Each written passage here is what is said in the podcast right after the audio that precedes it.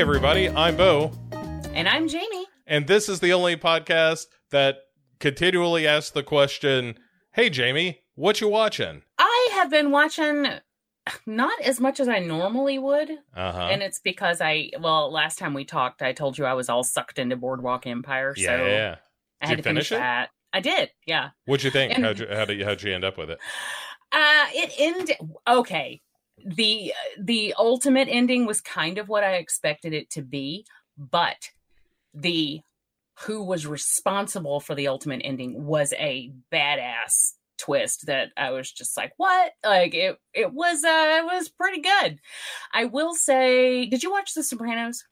I watched some of The Sopranos. I didn't watch the whole thing, but I watched the last two seasons. I didn't watch the early stuff, weirdly.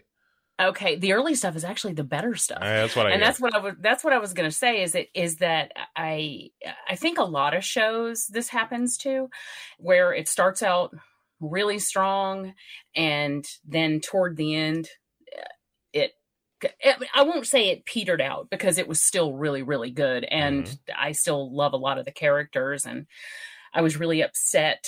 It's one of those shows where anybody can die at any time, just don't know what's going to happen. And so a lot of people that you like will end up, and they have several bits throughout the series where you're just like, motherfucker, like you just don't see it coming. And what I though discovered was that like the first couple seasons were really, really strong, really mapped out. And then particularly the last season, it felt like they were just speeding through it, because like in the first bit, it's the very first episode of the show is the night that Prohibition started. So it starts at the very beginning of Prohibition. And then like season 2 is like a year later. Season 3 is like another year later. So it kind of stretched out. By the time they get to season 5, which I also discovered there was a 5th season. I thought there were only 4, but there were 5. And by the time the 5th season rolled around, then they're just like, they jumped ahead like 10 years. It's now in the 30s. It's like, it's almost like, oh, holy shit, we're out of time. We got to squeeze a whole bunch of shit in, So it feels, the pacing is different. And it doesn't feel the same, but it's still really good. It just is different. And that's kind of how I felt about The Sopranos too. It just felt like once you hit like season 4 with The Sopranos, it just starts to have a different feel all around. So whereas something like, I think like Breaking Bad which was very mapped out, like before they even did anything with it, everything was completely mapped out and you can feel it. It's just, everything is very evenly paced and very, very evenly spread out. It almost feels like with this show, they didn't know until like maybe the end of the 4th season that they only had 1 season left. And then and I don't know the history. I have no idea, but that's what it feels like is that someone told them, hey, you've got 1 more season. And they're like, fuck. So they just shoved everything together. But I don't know, it's still totally worth a watch. I really, really enjoyed it. And I would watch it again, like give it a few years and then I'd go through it again because I thought it was just that good. So yeah, I told you the last time we talked about this, that's one of those like if I ever break my leg or let's be honest, a hip and have to, lay around for a while and just recuperate. Yeah. That feels like something I could get into. I'm trying to think of the show that someone else recommended recently that was in that same boat of like, hey, it's 5 seasons of really good television, and I just don't have the time for it, Jamie. I just can't. I understand. I want to. I want to be lazy and just sit around and watch TV. And I'm not implying that you're lazy and sit around and watch TV. I'm saying get through an entire series.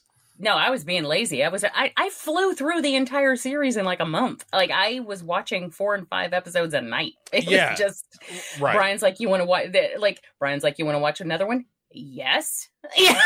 Like, why are you even asking me? Yes.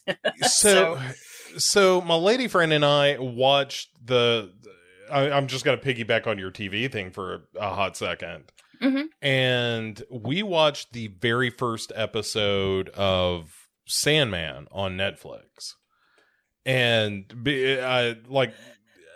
she's really into you know, kind of fantasy and Neil Gaiman stuff. And I've read a little bit of Sandman, not a ton, just a little bit. But I thought it was like, oh, this would be cool. I'm kind of curious how this goes. But the idea was like, oh, we'll watch this show together. And we still might. But we watched an episode a week ago and haven't had time to go back to it. But it was really good. Like, the first episode's quality, and I don't know how the rest of the season is, but I've heard good things. But that first episode I can easily recommend, because it felt very, very literary. It felt like it was, like reading the first chapter or even the prologue of a very good book. And, as I said, it has that kind of fantasy vibe to it, but it's sort of the, not sword and sorcery fantasy, but just more of a dark fantasy kind of thing. Like Eyes of the Dragon is the example I would give because I'm just a Stephen King nerd and that's the dark fantasy I know. But it doesn't have, I mean, it's set in relatively modern day. Like the first episode is in the 1930s, I want to say, is where it begins. And I'll give you the setup because the setup's kind of cool. So there is, there are gods that exist, and one of them is named Dream. He is the god that's responsible for dreams, as you might imagine. And he it basically designs the world of dreams and allows people to, you know, live out their fantasies and have their nightmares and that kind of thing. So he's just responsible for all that stuff, building this kingdom of dreams. And the one of the assholes from Game of Thrones is an old man whose son was killed in World War I and has spent a number of years gaining this, you know, eldritch knowledge to essentially kidnap death. And the idea is that he is going to kidnap death and hold him hostage for the return of his son. But the spell is a little nonspecific, so he doesn't get death, he gets Dream. And he keeps Dream locked up for decades. And anyway, so there's this, you know, these nice little touches of like, well, everybody responds to this differently. Some people don't dream at all. Some people go into a coma and can't escape their dreams. And this goes on for years and years and years. But it's more personally a story of this guy who just refuses to let Dream go. And his son, who basically inherits this big glass cage. You know, it's almost like the Magneto cage from X-Men that they keep him in. And so the question is, like, will this more sensitive son let Dream go when the time comes? And if so, does Dream wreak his revenge? Because, you know, this is still a god. And Dream does not say anything for all these decades. He just sits there silently brooding, waiting for the moment when he's free. And but anyway, it's really cool. It's like this interesting story, and you know, it traffics in the worlds of myth and gods and that kind of thing, but it's a little bit different take on that stuff, and it's really well acted, and it's got great atmosphere and all that stuff. So I had a great time, and I look forward to watching more of it. We just haven't yet. I saw the trailer for it. It looked good, so it is on our list. You know how that goes, but it's there. We plan to watch it. So okay. I'm excited to hear that you liked it. So that's good. Yeah, it's cool. And I'm going to read American Gods. In fact, I'm probably going to start it tonight, which is another Neil Gaiman joint. And I've never read that. I haven't read a lot of Gaiman, and I hear people all the time talk about what a great writer he is. And I'm just going to find out for myself. And I've been, all right, I know it's your turn. Let me say one other thing, and I will recommend this to you and everyone. If you want to read something that will make you feel terrible, and I know how much you enjoy that. Mm-hmm. There is I've been reading a bunch more. Like I read this book called Dead Silence that was this kind of Event Horizon style book that was a little bit disappointing. It was okay, but it takes a turn that I didn't care for. And then right after that, I read Tender is the Flesh. And Tender is the Flesh, I can't think of the woman's name who wrote it. She's I think a Mexican author. Anyway, so here's the premise, Jamie, that in the future, there is a virus that hits that is passed among domestic animals, like, you know, dogs and pigs and cows and ducks and all the domestic animals, that makes their flesh poisonous to people. And so human beings then are forced into the uncomfortable position to replace domestic livestock with people. Oh, and wait, that's immediately what they jump to. There's no other pretty quick. Option. Yeah. Like, well, we could go vegetarian. Well, yeah. No, it's kind of allegorical. Like a lot of it is about, like, you know, here's how we treat livestock and that kind of thing. And also sort of how we treat the poorest among us. So there's some allegory there, but it's like people who are raised from birth to be special meat is what they call it.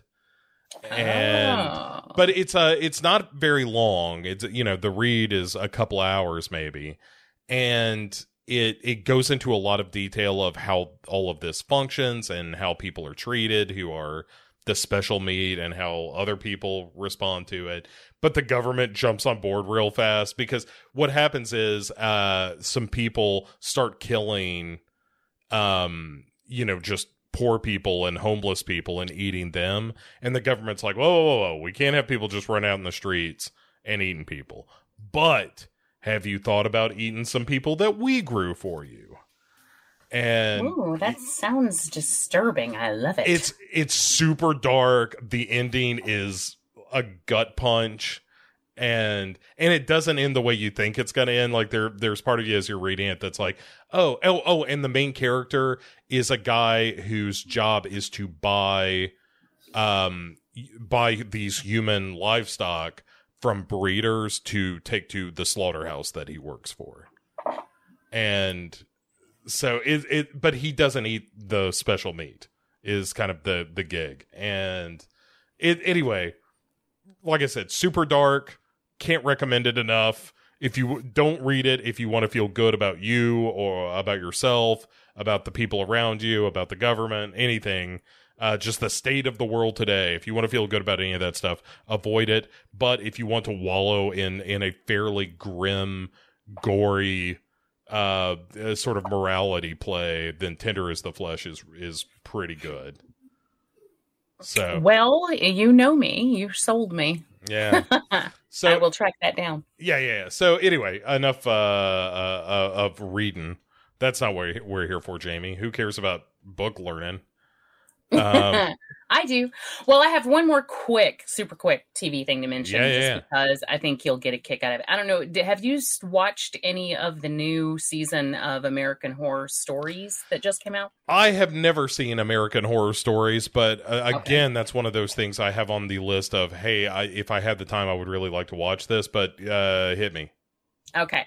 There is a particular episode that sort of crosses the witch trials with smallpox. And I think, just being as nerdy as I am, I think you'll get a kick out of it like I did. But the central character is a milkmaid. Mm-hmm. And she is the one who discovers that milkmaids are not getting smallpox because of cowpox, and which is, for anybody who's not a dork, that actually did play into how the vaccine for smallpox was discovered. So I'm watching this, and of course, this is way back, so well before the actual vaccine for smallpox was discovered, and this was a woman, and so clearly there's a reason that it didn't get discovered until it did, even though the answer had been found by a woman previously. Now, this is all fictional, but it's It was so funny because when I was watching it, she was, and they're like, oh, you know, I'm a milkmaid. And I was just like, I see what you did there. Like before they even like went anywhere with it, I was like, I know exactly where this is going. And it had one of those Romero, the Crazies endings, you know, with, like with the Discovery and all of that. And it was, but it was just, I love the way they wove it in. I love the way they sort of took the real life horror of smallpox, the real life horror of witch trials, kind of blended them together. And then we got this, and I will admit, there were a couple of lines that were a little bit ham-fisted, but it was so on the nose that it was hilarious because she discovers that, you know, the cowpox is around, and then the cattle that have cowpox, or the milk cows that have cowpox, their udders are bleeding. So the milk with the tainted milk is actually vaccinated milk. So she takes it to this kid and she's like, here, drink this milk. And then he's like, no. They've discovered that if you dig up a dead person who had been infected and carve out their heart and eat it, that will protect you. Because again, we're talking about, you know, the time of the witch trials where people were fucking idiots. But she's like, what? And she's like, drink your milk. And he's like, even if I get sick, I'll be fine. I'm strong. I'm young. And she's like, you could end up hurting someone else who can't. Who right. isn't strong, who won't survive this. Yeah. And then he's just like, no, I don't think I want to do it. And then she just grabs him and she starts pouring it. And she's like, drink the fucking milk. And she pours it down his throat. And I was just cackling because I was like, that was so on point. Like, it was so clear what they were doing that I just was dying. But in a good way, like I was having fun with it, and clearly they were too, but it was, I was like, wow, like you could have been more on the nose about what you were trying to say. So subtlety is not necessarily the strong point there, but it was entertaining. I thought it was a very entertaining episode. And I like the way that they blended the things that they did. I thought it was very smart, but anyway, that's it. We watched probably 5 episodes, I think, or however many are out. And, that was probably my favorite one of all of them. Yeah, just like any anthology, they're going to be hit and miss. Some of them were just like, well, that was dumb. And some of them were like, that was really cool. So, mileage will vary. But I particularly loved that episode just because it was all nerdy and talking about shit that I love, you know, so. I'm so glad you brought this up. Not because I have seen that, but because it goes so well to transition into the thing I'll bring up next, okay. Which is a movie called The Field Guide to Evil. Oh, wait a minute.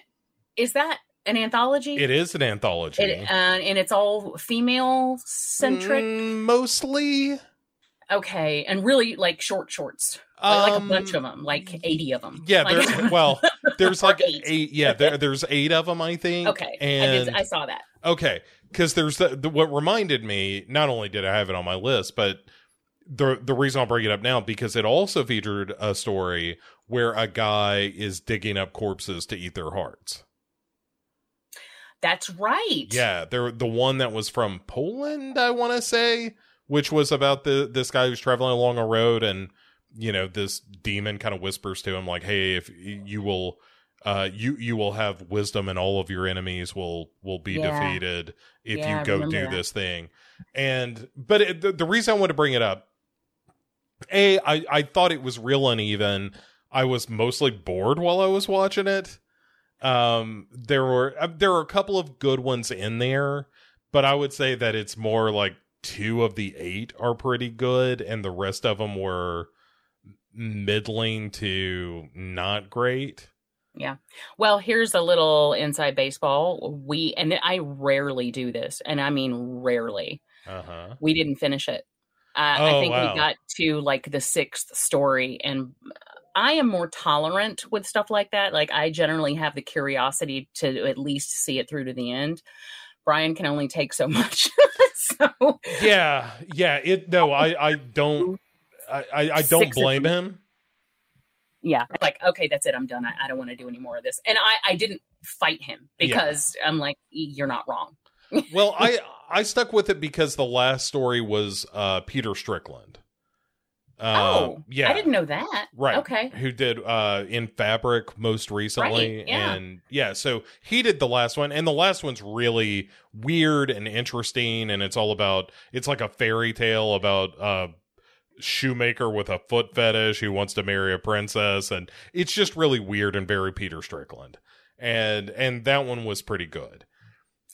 There's a series I think it's on Netflix that, well, I don't think it was originally released on Netflix, I'm not Netflix, YouTube, but you can find it there. I think it's called On Peter Strickland, and it's Peter Strickland just talking about all of his movies in sections, and I watched that a while back. Well, it was like a year ago. I think it was during the last summer series because we were covering a Peter Strickland film. I think it was In Fabric. And so I was just trying to dig up as much as I could. And while I ran across that, I was like, oh, well, let me see what he has to say. And I thought that was pretty interesting. So if anybody out there is like a big Peter Strickland fan, it's definitely worth looking into. Yeah. I haven't seen that. I should throw that on as well. But so this made me think, though, and actually I was watching it. I was like, I know I'm going to talk about this on the next What You're Watching. And also, it's not very good. But as I was thinking about that, I wanted to pose this question to you because I think I have a weird answer to this question. But what do you think the best anthologies are? Because, you know, like, Creepshow gets bandied around quite a bit. Yeah, I happen to be a huge mark for the Amicus anthologies. Oh, sure, like Vault of Horror, Tales from the Crypt. Vault of Horror, Tales from the Crypt. Yeah, I love those. And Creepshow is, and usually that's kind of, if anybody is making a list or throwing names out, that's going to be at the top. And I can see why, because if you take honestly, I think if you take both Creep shows, I don't think there's a bad sequence in any of them. Some are better than others, but I don't think there are bad ones. I like them all. So I'm not crazy about Creepshow too. I know that I'm an outlier. A lot of people aren't. Yeah. No, I think a lot of people don't. And there are solid reasons for it. I mean, it is very different, apart from the fact that there are only 3 stories versus 5. You know, you're missing the whole Romero connection. There's it doesn't have the same feel that the first one did. I don't think it has the same casting power that the first one did. So I mean, there are, you know, solid reasons, and I will say that it is lesser than the original, but I still like it quite a bit. But yeah, I would say probably my favorites are the Amicus ones. I just adore those. Plus anything with Peter Cushing, it just makes me happy. And that one, I want to say, I don't remember exactly which one it's in, where he comes back. He's the guy that they like, I think he ends up committing suicide. No. Yeah, he does. Yeah, he's he has the little house with his dogs and fixes toys for the kids from the dump and stuff. Yeah, but the rich people don't like him, and so some rich assholes down the road are just setting him up to, like, they accuse him of like abusing the children or something, and like. And it crushes him. And so, but what he comes back as a zombie, and I just think that his zombie makeup, even though it's older, it was like 70, I don't remember if that one was 72 but early 70s. So it's not like Savini zombie makeup or Nicotero zombie makeup, you know, but it's very simple, but I think it's very effective and just creepy as hell. You know, his eyes are all blacked out, and he just, it looks just horrifying. So I love that. Plus it's really heartbreaking. That story is just heartbreaking. And then you never know, like Donald Pleasance is going to pop up here and there. I mean, it's just, those are just like food for my soul. You know, I love those. Yeah. Just for the record, that is 72's Tales from the Crypt. So you were right on point. Yeah, that's a really good one. Let me throw this one at you, because I never hear people talk about it in regards to the best anthologies, but I think that it's up there, is Cat's Eye. Oh, yeah.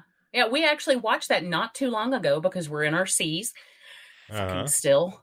And then I watched a YouTube documentary where somebody had gone through all of the individual stories and behind the scenes stuff and everything.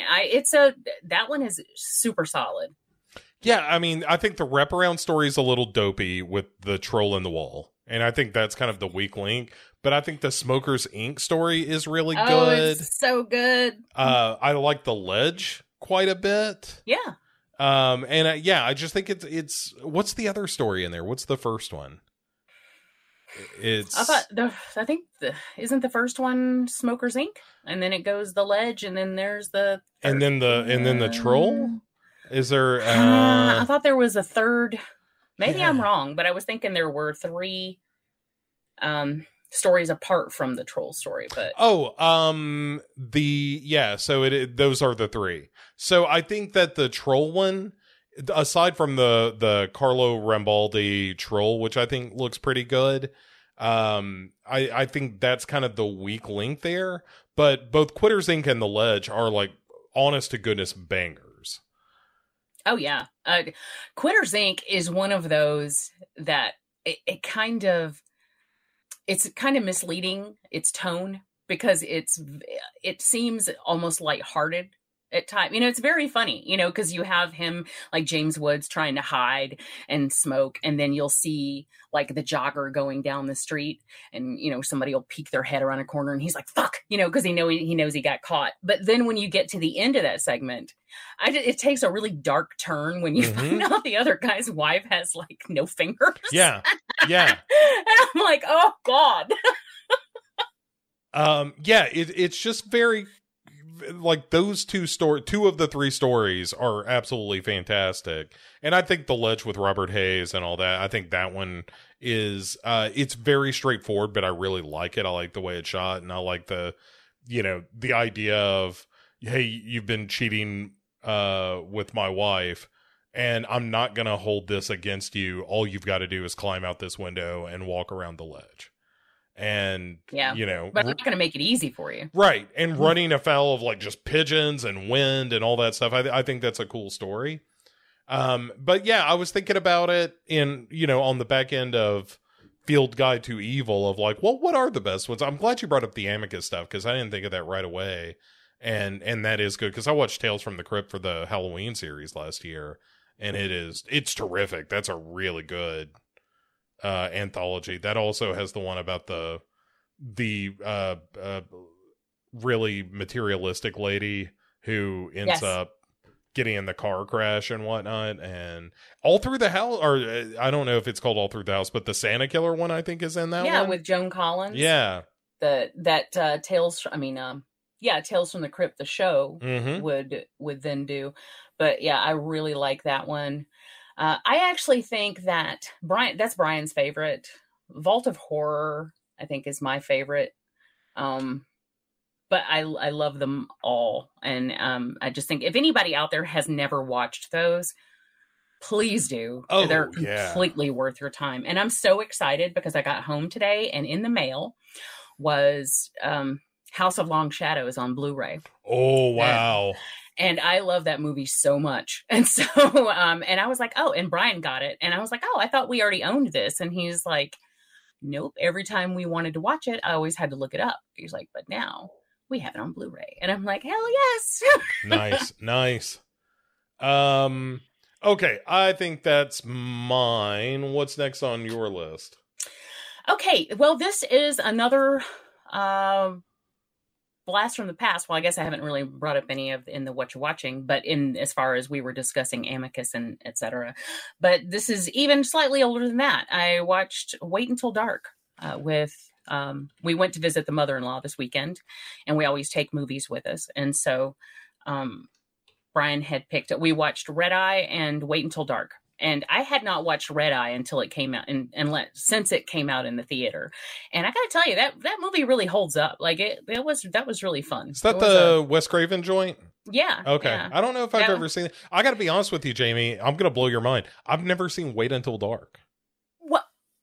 Are you serious? Yeah. Yeah. Like I've danced around it so many times that I've just never sat down to watch it. Oh my God. Watch it. I know. It's got my boyfriend, Richard Crenna. I love him. Uh-huh.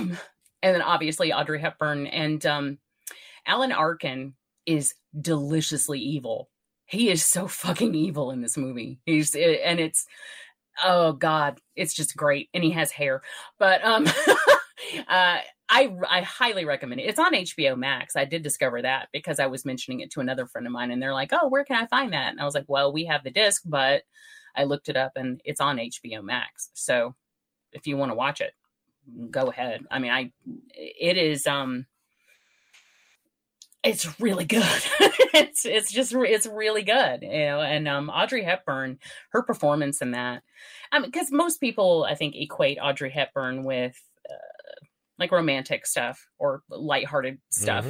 Mm-hmm. This is very dark, and you know, she plays a blind woman, and I think she does a really, really, really good job. Like she's really good at pulling off the being blind.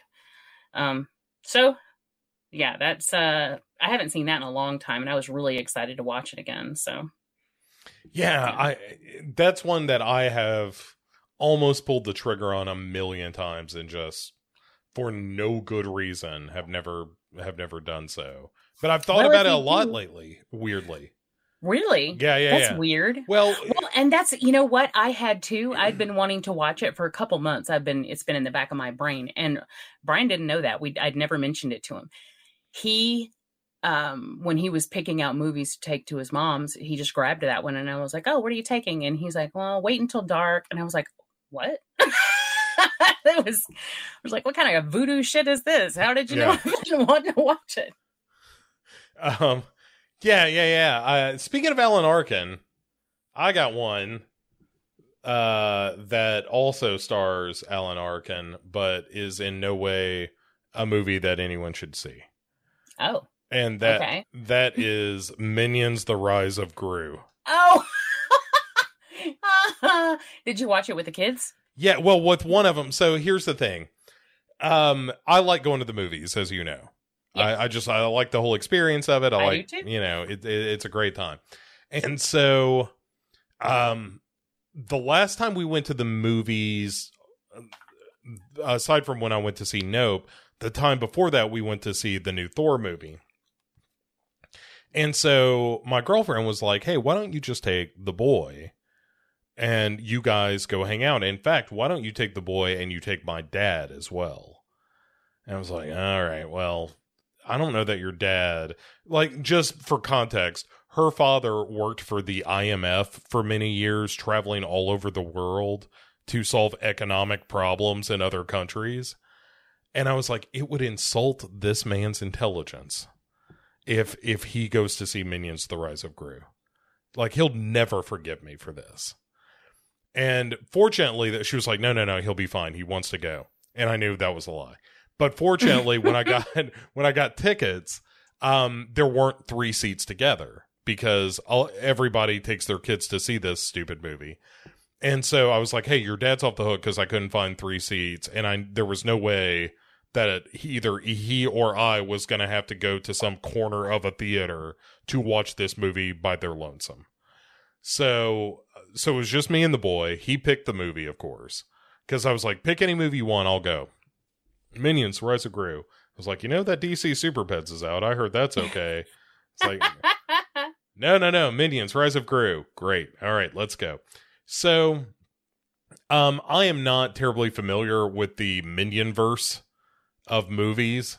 I saw that first Despicable Me movie, and that's kind of it. And so there are a lot of references to the other Minions movies and the Despicable Me movies that I didn't really get. But it's also such a dopey movie that you couldn't possibly care.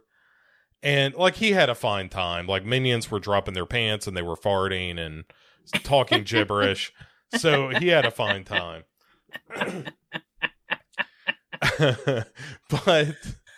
the thing that really bothered me about it is that, like, Alan Arkin is one of the main characters in the movie, And it's just a waste. Like, the whole voice cast is, you know, you've got like Steve Carell and Russell Brand and Taraji P. Henson and Alan Arkin and a number of other very talented actors and voice actors.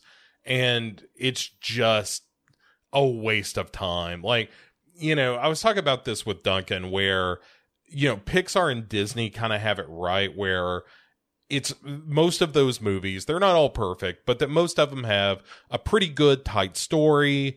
There is stuff in those movies for the parents as well as the kids. Right. And the example we used was like Finding Nemo, which is like on one level for kids, it's about a fish that gets lost and it's really colorful. And, you know, Ellen DeGeneres' fish is really funny because she's forgetful and stuff. But if you're an adult, that movie is about like finding that point where you let your child grow up and start to make their own decisions and become their own person. And also about loss, you know, of that, those feelings of wanting to protect a child so much that it sort of inhibits their growth.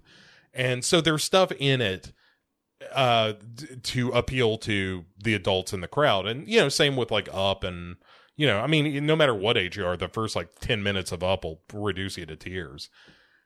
Minions: Rise of Gru doesn't care about any of that shit. They are not trying to appeal to anybody but the children in the crowd who are amused by these minions getting bonked on the head by boards. And like I said, it's just a whole lot of... There was so much butt crack in that movie. I saw so much minion butt crack.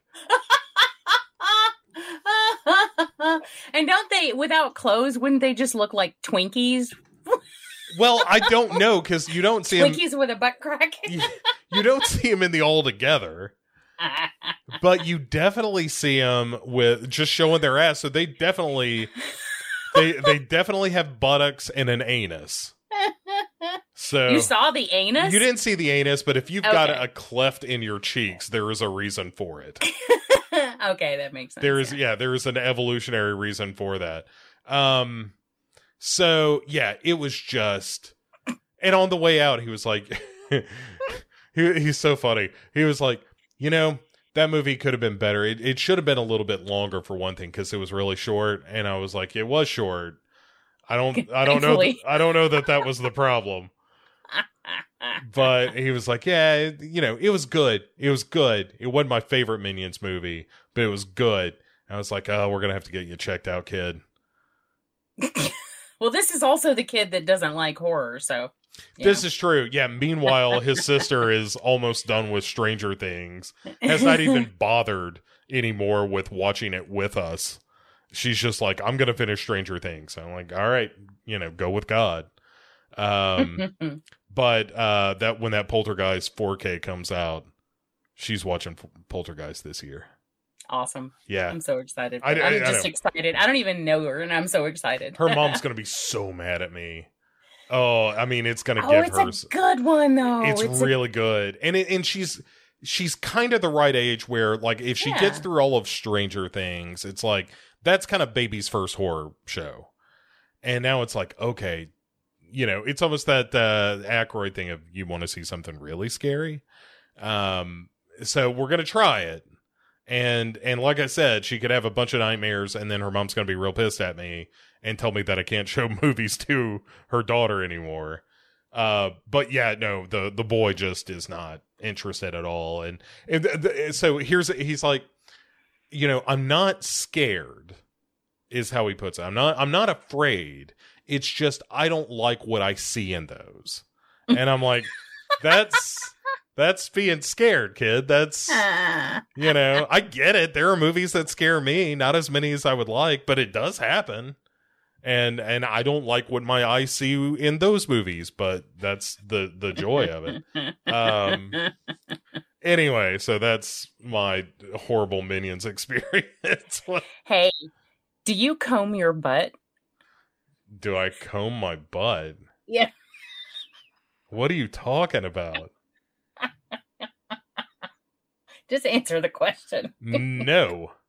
Then why does it have a part in it? Oh my God. That was my third grade. That was my third grade best friend's favorite joke. I will repeat it. Don't even kid yourself. Those kids will eat it up. Anything that has to do with the word "but," they love. Exactly. That is exactly why I shared it with you, because I want you to be able to take something away. I appreciate it. Here's one for all the the caregivers of children out there. Take that joke with you. Put it in your pocket.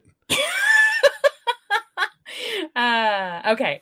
So you're a big found footage fan. Oh, I am. And as am I. And I don't know, have you seen the Andy Baker tape? I have not. I've gotten some emails about that. How is it? Yeah.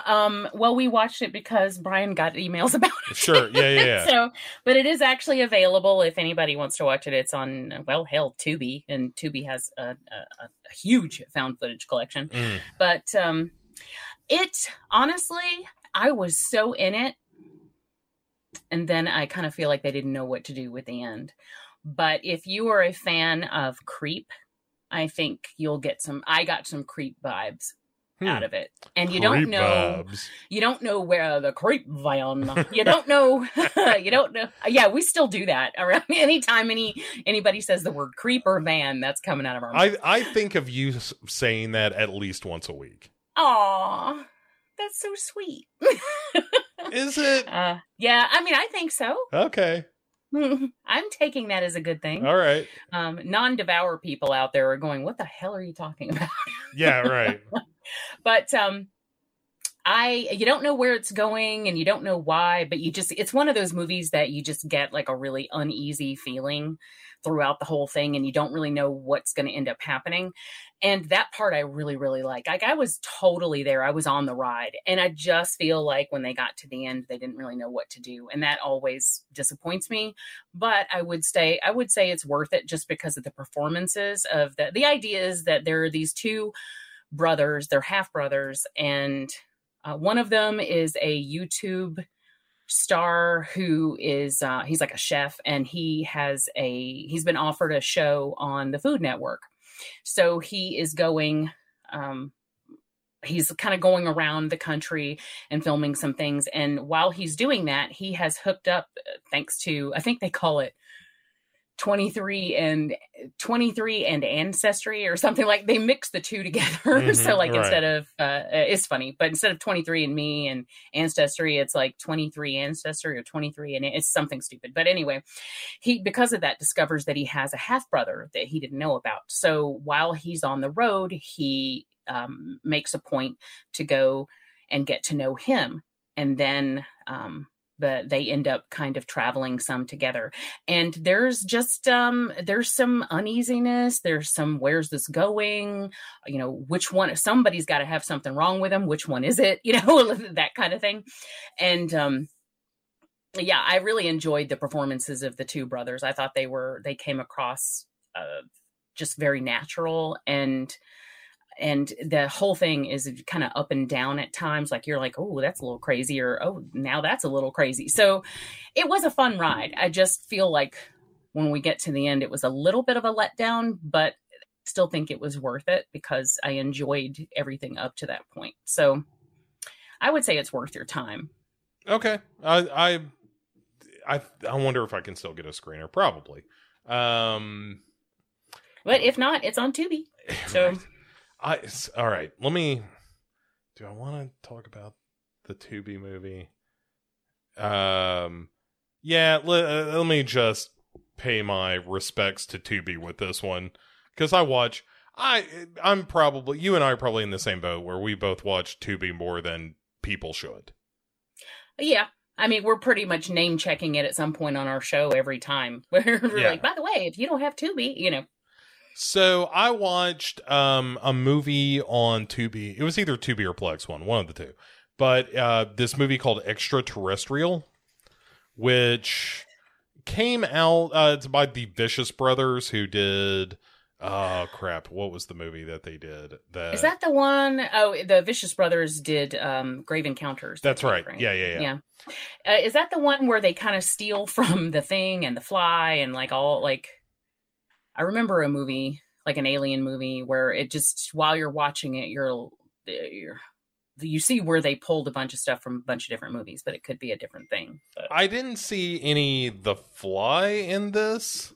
But yeah, I'll tell you, it's got the, I think the Vicious Brothers also may have done this, but anyway, do you remember the lady who played the lead in It Stains the Sands Red?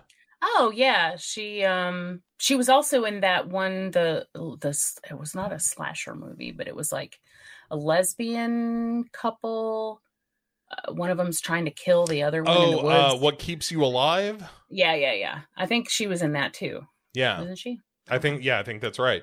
So, yeah, and she's pretty good. Yeah. But so she's in this, and it's basically every movie about aliens you ever saw, where a bunch of kids go to a remote place where there has been some UFO activity and they run afoul of some aliens. Here, what I will say about the movie is that for far too much of its runtime, it is exactly what I described, which is, there are some aliens afoot, they're running around, they run into aliens every now and again, there's bright lights, everybody's screaming, stuff like that. And it's okay. You know, it's what I would call barely acceptable UFO movie material. The one thing I'll say about it is there's a point in the movie where, spoilers for a movie that I'm not really recommending, but if you want to see a movie about aliens, then, you know, skip ahead 30 seconds. But at the end of the movie, the main characters get abducted, and you actually see the inside of the ship and where they go. And I was like, oh, well, this is at least something. This is a pretty bold choice for the movie to make. But then there's not enough of that to make it worth your time. Like, that part of it is interesting, but it's like, okay, you know, here's an hour and 40-minute movie. There are 20 minutes of it that are interesting. Not great, but interesting. And you know, pretty brave for a movie like this compared to a lot of other movies that do, or use a similar plot device and a similar story. So it's kind of a cut above most of these movies, but most of these movies are kind of trash. So this is a cut above trash. But I at the end of the day, I was like, this is, you know, when I rated it, it was like a flat, like 2.5 out of 5. 'Cause I was like, there are things I respect about this movie, but there is no chance I'm ever going to watch it again. Yeah, I want to say I'm pretty sure I've seen it. It came out several years ago, right? Yeah, it's not quite 10 years old. It came out in 2014.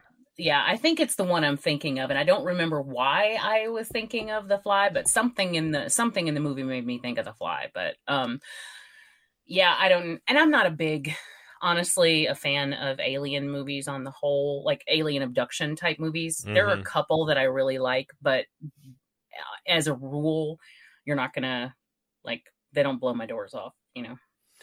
I kind of like them. I'm trying to find the one. I think it might have even just been called Alien Abduction, but there's one that's pretty good that's about a family, and it's a found footage style that uses the same devices, plot devices. And I thought that one was pretty good. And so I think I'm kind of chasing the dragon to find that one alien abduction movie that's really what I want to see. And no one has quite given it to me yet. There's one that I absolutely love. It's called, I can't remember the name. It's something like Changed or, Altered. Did you ever see Altered? I feel like I have. Let me look it up. It's where the a guy was abducted a long time ago, and he's back now, and he's like terrified of everything. But then one of the aliens comes back, and so he kind of captures it, and his plan is to torture it pretty much because of all the torture that they did to him. Only his friends get involved, and it's like in his garage, and there's a And there is one particular scene. Oh, and he discovers that when they abduct you, they put a little tracking device in you that's like a little ticker, and it's really horrifying because it's organic and it looks like little claws, and it's just like like inside your body, so they know where you are and they wrap it around your guts, and it's just awful. But there's one particular scene in that film that every time I watch it, and I've seen it probably like 4 times, every time I watch it, it just gives me the willies to no end. Like, it is so fucking scary. And that is probably one of my favorite, other than like Dark Skies. And I do really like Dark Skies. And what's the other one? Why is there... there's a dead guy on the ship. Why is there a dead guy on the ship? Fire in the Sky. Oh, yeah. So, yeah. Like, other than Fire in the Sky, I do really like Dark Skies, even though that's pretty much like Poltergeist, but with aliens. This one is one that I find genuinely scary and really entertaining. So if you have never seen it, I do recommend checking it out. And I think it's from one of the... Well, the Blair Witch boys. Yeah, exactly. That's what I was just about to say. I think it's one of the Blair Witch guys that did it, so... Yeah, Eduardo Sanchez. Yeah, I think I have seen this, but it's been a long time. I need to revisit that because maybe that's the movie that I've been chasing all these years, and I just need to go back and watch that again. Give it a rewatch and let me know. Because it's totally good. Fire in the Sky is pretty good. It's a pretty good movie. I like that one. Yeah. I like that one. I want to like The Fourth Kind more than I do. I was just thinking not too long ago, I need to watch that again. But, because that's the one... With Mia Jovovich? Yeah. Okay. Yeah. I did see that. I remember thinking there were some issues with it, but I was like, then recently somebody was talking about it, and I was like, I really need to watch it again because I kind of feel like I should like it more than I do. But yeah, every time I've seen it like 3 times now, and every time I finish it, I'm like, I don't think that's as good as I want it to be. And then see, I hate when that happens. Right. And then time will go by, and I'm like, but did I like it? And then you watch it again, you're like, I don't think I really liked it that much. I have so many movies that do that to me. And I'm like, well, let me try it again. Oh, no, that's why. Yeah, no, I don't like that movie. Yeah, trickster movies that are always tricking you into thinking that you like them more than you do. And, but yeah, so I may watch that tomorrow, actually. I may go back and watch Afflicted very shortly. Altered. You know Afflicted's good. Oh, yeah. It's, hey, these found footage A-movies. I know. Well, I was like, what's the name of it? Changed, Affected? Oh, no, Altered. Yeah, so you want to do yourself a favor. You do a double feature of Altered and Afflicted. Yeah, then you cover both. And yeah, you got aliens and vampires. Doesn't really matter what the title is. Yeah, everything from A to B. All right. What else you got here? Well, we just talked about aliens, and you just briefly mentioned vampires, but how about some witches? Ooh. Because we watched Hellbender on Shudder. Oh, that movie rocks. I love God, it slaps. I was so in love with everything about that movie, including the soundtrack. I thought the soundtrack was fantastic. The performances were so good, and I know I've seen that mother somewhere else. I can't put my finger on it, but I've seen her in something else, and I loved it. And then when we got to the end, I was like, wow, that was really good. And Brian was like, well, that was abrupt. And I'm like, yeah, but they made their point. Like, it was abrupt, but they said what they came to say, and now they don't need to go any farther. So I like it when a movie knows that hey, we've done our job, we can just stop. So right. I loved it. I think it's definitely going to probably make my it will be somewhere on my list, I'm sure, because I enjoyed the hell out of it. I'm in the same boat with you. As soon as you said that, the first thing I thought was, oh, this is almost assuredly going to be on my top 10 list at the end of the year. I thought Hellbender was fantastic. I thought it was all the things you said. It's got a great soundtrack. It's got great energy. It is it's a fascinating story, and there are the makings of this really sweet film about a mother and daughter in there, but it just goes oh so wrong. Yeah, and it's so allegorical. Yeah. I mean, it's beautiful in that, you know, you have this mother who is trying so hard to protect her daughter, not from the, you find out, not from the outside, but more protecting the outside from her daughter, yeah, because she knows what her daughter is.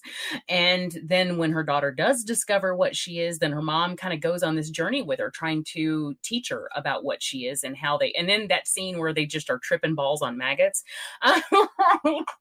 And anybody who hasn't seen the movie, that makes no sense. But, I just, that is just a fantastic scene. And so you think, wow, they're really bonding here. They're, you know, this is going to be great. And then you get to the end and it ends pretty much like real life mother-daughter. Yeah. You know, here's the thing I didn't know until just this second, that Zelda Adams, who plays the main character Izzy, and Toby Poser, who plays her mother in the movie, real life mother and daughter. Really? Yeah. I didn't know that. Yeah. Well, that explains the chemistry then, because I thought that they worked beautifully off each other. Yeah. You know? Some of my favorite scenes in that movie have nothing to do with the horror stuff. It's just them jamming together. Yes. And it's like, oh, this is so cool. I love that they have a band where they put on makeup and they get all theatrical and they don't do anything with it. They just play for each other. Yeah. They just jam together. And I just... that's just great. And there are so many awkward moments with the girl, because she's never been exposed to other people. She doesn't know how to interact with other people. So there are some really great moments with her and some, you know, like her new friends and, you know, how that goes poorly. It just, yeah, I cannot say enough about it. I really, really loved it. And when Brian did his write-up on Facebook about it, or no, I think it was, I don't remember if it was Facebook or Twitter, but one of those, the filmmaker contacted him. Oh, no kidding. And they were like, hey man, that was really cool. Thank you. Cause it was positive. Sure. You know? And, so I thought that was really cool, you know? So yeah, that rocks. Yeah, and well-deserved. I mean, that movie is, like I said, you know, I agree with you. This is probably going to be a end of the year.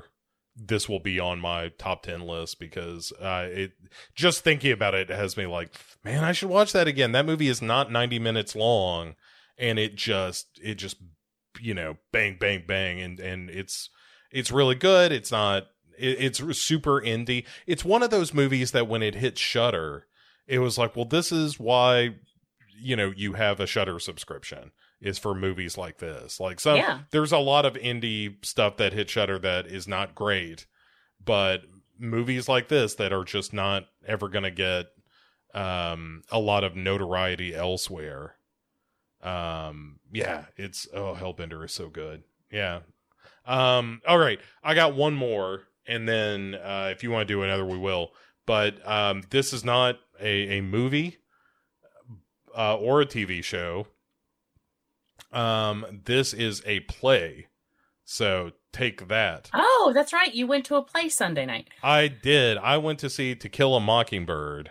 Oh, with, Atticus Finch, played by Richard Thomas, Bill Denbrough himself, or John Boy Adams, depending on how old you are. And both work for me. Yes, sadly. So it was. Here's the it's the touring company of it. Like Jeff Daniels did it on Broadway, which I would have killed to see. Especially, probably the biggest drawback of the play was that the entire time we were watching it, and we talked about this later, that both of us kept thinking like, man, can you imagine Jeff Daniels in this role? Oh, poor Richard Thomas. Richard Thomas was great. You know, I don't want to undersell him. He did a great job, but Jeff Daniels is Jeff Daniels, and you know, yeah, he's just amazing. So, it would be like if you saw, I'm trying to think of an equivalent actor. If you, well, I was going to say Michael K. Williams, but he has sadly passed away. But like, let's say he was going to be Atticus Finch, and they were like, yeah, on Broadway, it was Denzel Washington. And you're like, ugh, I mean, I love Michael K. Williams, but, right. So anyway, It's written by Aaron Sorkin, who did this adaptation. Nice. Who, if listeners aren't aware, he's the guy who wrote A Few Good Men and The American President and The West Wing and The Newsroom and just a million different things. And a very, very good writer. And, speaking of Michael K. Williams. Yeah. Sorry. Boardwalk Empire. Oh, is he? Oh, yeah. Yes. He has Bumpy. A huge role. His name is Chalky White. Oh, okay. Chalky White's funny. But he has a huge role in that. So if you are a fan of Michael K. Williams, then I'm sad he's gone. But yeah. Oh, of course. He's excellent. But sorry, go ahead. I just thought about that when you said his name. Yeah, so it was really interesting. Surprise, surprise, in Aaron Sorkin's hands, To Kill a Mockingbird becomes much more of a courtroom drama than it is anything else. Mm-hmm.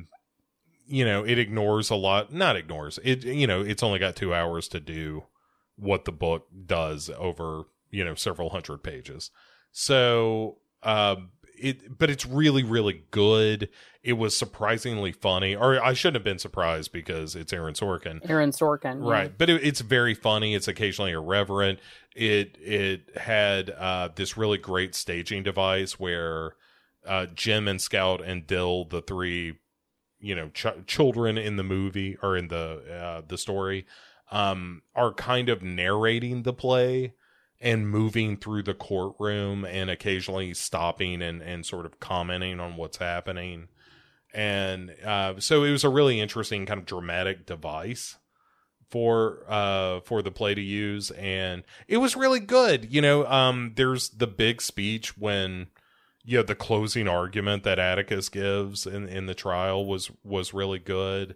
It was like if you are in any semi-major city, that play is touring right now, and you ought to do yourself a favor and go check it out when it comes close, because it was a great time. It was really well done. Like I said, surprisingly funny. It was really entertaining and very emotional. Like the end of that play is quite good, and managed to stick the landing on Scout saying, "Why, hey, boo." And you're like, oh, my heart's breaking. Yeah, it was very good. Very that book good. Tore me up when I was a kid. Oh yeah. It's a wonderful, but I'll tell you, we had a real, a commentator behind us that was like, well, this is just dumbed down. This isn't like the book. And it's like, it's a play. It's an adaptation of the book. Of course it's different from the book because it's got to fit into 2 hours. And it's drama. It's not a book, there are things that are changed. Like the rabid dog is not in the play because how on earth are you going to do that on a stage? And yeah, it just, there were a handful of things that this woman just would not shut the hell up about. And it really pissed me off, but I thought it was great. And I agree. The book is amazing. I love it a lot. And yeah, that was one of my favorite books when I was growing up. Yeah, for me too. And my girlfriend hasn't seen the movie since like 10th grade, and she was like, "Yeah, I we had to watch it for class, and I've never tried to watch it since." And I was like, "Oh, just as an adult, we ought to watch that because the movie's fantastic." What you think? We haven't watched it yet. We're still trying to find. Oh, okay. But yeah. Did she love the play? She did. She had a great time with it as well. During intermission, both of us were like, this is good. Here are the things that they've changed and the things that they're doing that are a little bit different. And then by the end of the play, both of us were like, oh, that was fantastic. So. Man, I'm looking it up right now, and it is not coming to Michigan. I'm so sad. Oh, that is a shame. I know a buddy of mine, Andy, that I've mentioned on several shows before, he saw the matinee and we saw the evening show, so we both saw it on the same day but at different times, and he was of the same mind. He said he thought it was great as well. Mm. So yeah, it terrific going to movie. Fucking Minnesota, but it's not coming here. What the hell? you know, what are you going to do? I guess it's wherever, you know, Richard Thomas wants to go. I guess.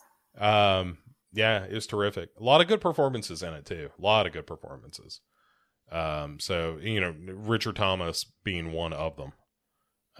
So yeah, if it does come near you, you ought to go see it. It's great. Cool. All right. You got, something else to wrap us up here?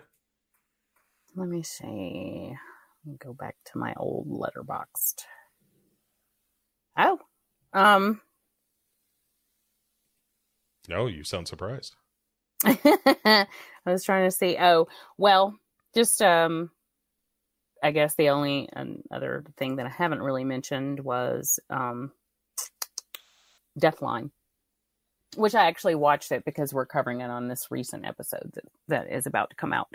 But what made me think of that earlier was I mentioned Donald Pleasance, and he is so good in this movie. Have you seen Deathline? I feel like, wait, this was... It has an alternate title of Raw Meat. Yes, I have seen this. Yes. Donald Pleasance plays this really quirky police detective who is just constantly screaming about his tea. And, but he's just really funny in it. And Christopher Lee has a very brief cameo as an MI5 that gets involved for like 2 seconds. And it's just... Honestly, it is a better movie than you would think it was. You know, when you're talking about like a Subway version of Sawney Bean, where they're eating people, mm-hmm. but it looks beautiful. Gary Sherman directed it, who also directed Vice Squad. Mm-hmm. And there was another movie that he did, right around the same time. His first three movies were all bangers. Like, this was his very first movie. Then he followed it up with Vice Squad. Then there was something else. I can't remember what it was. But it was just like, bam, bam, bam. Like, just, okay, not so bam, bam, bam. Because this one was 1972, and he didn't make Vice Squad until 81 or 82? 82? Yeah. Okay. Yeah, so it was like 10 years between his first and second movie, so it wasn't all that bang, bang, bang, but it was his first three movies all really good. And then he did some Poltergeist 3, which I don't love, but I do love his use of mirrors in that movie. I think he did a really phenomenal job with playing with reflections, and so that was really fun. But as far as Deathline goes, I just was blown away by the cinematography, There are some really amazing shots. At one point when we were watching it, I was like, and this is, I mean, I've seen it before, but this one I was really paying attention because we're going to be talking about it. Mm-hmm. And at one point I was just like, and they held on this shot that's in the sewers, and it's just lit beautifully. The shadows, it looks gorgeous. And I was like, I guarantee you, they were so proud of that shot. Mm-hmm. Like I bet you when they were watching the dailies, they were like, that's a really good shot, because it was gorgeous. But it also has a 7-minute tracking shot in this film that is unbroken. And apparently they had to choreograph it. It took a whole day to choreograph the shot. And then it took a whole second day to get it down. And the whole time, the producer was like, well, what if it doesn't work? What if it doesn't work? And Gary Sherman's like, no, I want this shot. I need this shot. I got to get this shot. And he did. And it's beautiful. And it worked beautifully. So that is just one. I love the movie, but because I just love cannibal movies. But mm-hmm.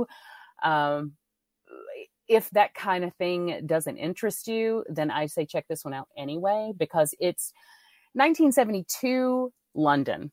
So I have a huge soft spot for late 60s, early 70s London. Don't ask me why. I just do. And it just captures that so well. The colors are just gorgeous. It is so much better than you would think the synopsis would lead you to believe it was. And it's always a treasure. It's just a joy for me to watch that movie. So yeah, that's super fun. Yeah. And it's kind of sad too, because I'm kind of torn, because the guy that lives in the subway, like, he's not really evil. he just doesn't know. Like, they've been living down there for generations, ever since this cave. Like, I don't know what the deal is, but like when they were building the tube station and there was a cave in, they just said, ah, fuck it, and left 12 people buried alive down there. And they're just like, eh. Like, wait, great job, London. And so they've been living down there since the 20s, and so like 50 years this these people have been living and breeding, and so there's, you know, they're inbred cannibals living in a subway station. But as happens sometimes. I feel bad for him because he's not trying to be evil, he doesn't know any other way. So but he's also eating people that... He's also eating people, yeah. So, but, you know. Not entirely... Yeah, sure, he doesn't know any better, but, you know... But no, it doesn't make it okay. Yeah. And it's not okay. It just... It gives it depth, you know? It gives it a little... another layer, and I can always appreciate that. It's the frog and scorpion thing of like, hey, just come down to my tunnel. Mm-hmm. I won't eat you. And then you get down there and he eats it, and you're like, you said you wouldn't. Well, what'd you think? Yeah. What'd you think? I'm an inbred cannibal. Yeah.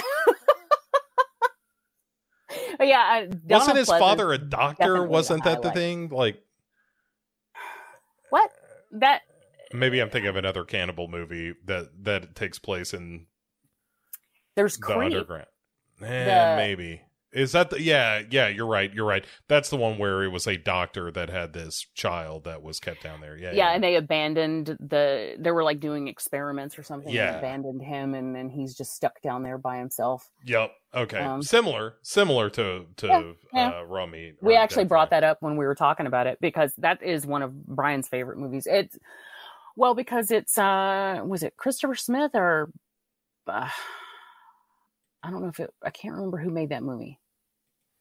I don't remember if it was Christopher Smith or Creep somebody cannibal. Else. Creep Subway. It is... No, wrong Creep. Hang on. Turns out there's a million movies called Creep now. With... Christopher Smith. Oh, look at me. Hot damn. Yeah. Who did Triangle and Severance and... yes. Yeah. Yeah. Black Death, which I wasn't crazy about. Hey, I am a defender of that movie. I should watch it. I remember like losing interest along the way. And I can kind of see why, but I think if you give it another shot, you might... I don't know. Like, it's a good folk horror movie. Yeah. So... all right, I think that's gonna wrap us up. We went a little long, but you know, that's how we do. Hey, they only get it once a month. Yeah, you know, they'll live. So where can people catch you in the meantime, between now and the next time we chat? Well, if you're not listening to me here, you can listen to me on Horror in the House of Salmons, which is on Anchor, and which means it can be found anywhere. And when I'm not doing that, I'm doing this, or I just finished my second run on the summer series, so that'll be coming out in a few weeks, and that was a lot of fun. Yeah, I listened to the first episode you did. I haven't listened to the second one yet. Oh god, the audio on my end was so bad. I felt so horrible. I'm just like, I'm sorry, Duncan. Like, I didn't realize it was that bad. It was so bad. Well, like, I was cutting out quite a bit. And although that might be a blessing to some people, hey, I don't know. Maybe they're just like, oh, thank God, interrupt that bitch. Just like Merlin, a dream to some, a nightmare to others. Yes. Yeah, you know, there are people out here who only listen to this show for you and mute it when I'm talking. That is 100% not true. The only reason I do this is to get the sweet, sweet downloads that you bring with you. Oh, oh, please, I should have been put out to pasture years ago. You and me both, sister. I'm going to be coming down the stairs. I'm ready for my close-up. I'll just be floating in the pool outside. Yay! All right, guys. We'll be back in a week with more of The Dark Parade, and in a month with more What You Watching. So that's it for this time. Say goodnight, Jamie. Goodnight, Jamie. Ah. By the way, that wasn't yay to you floating in the pool. It was yay to you. I love it because you always get my references. I know what it was a yay for.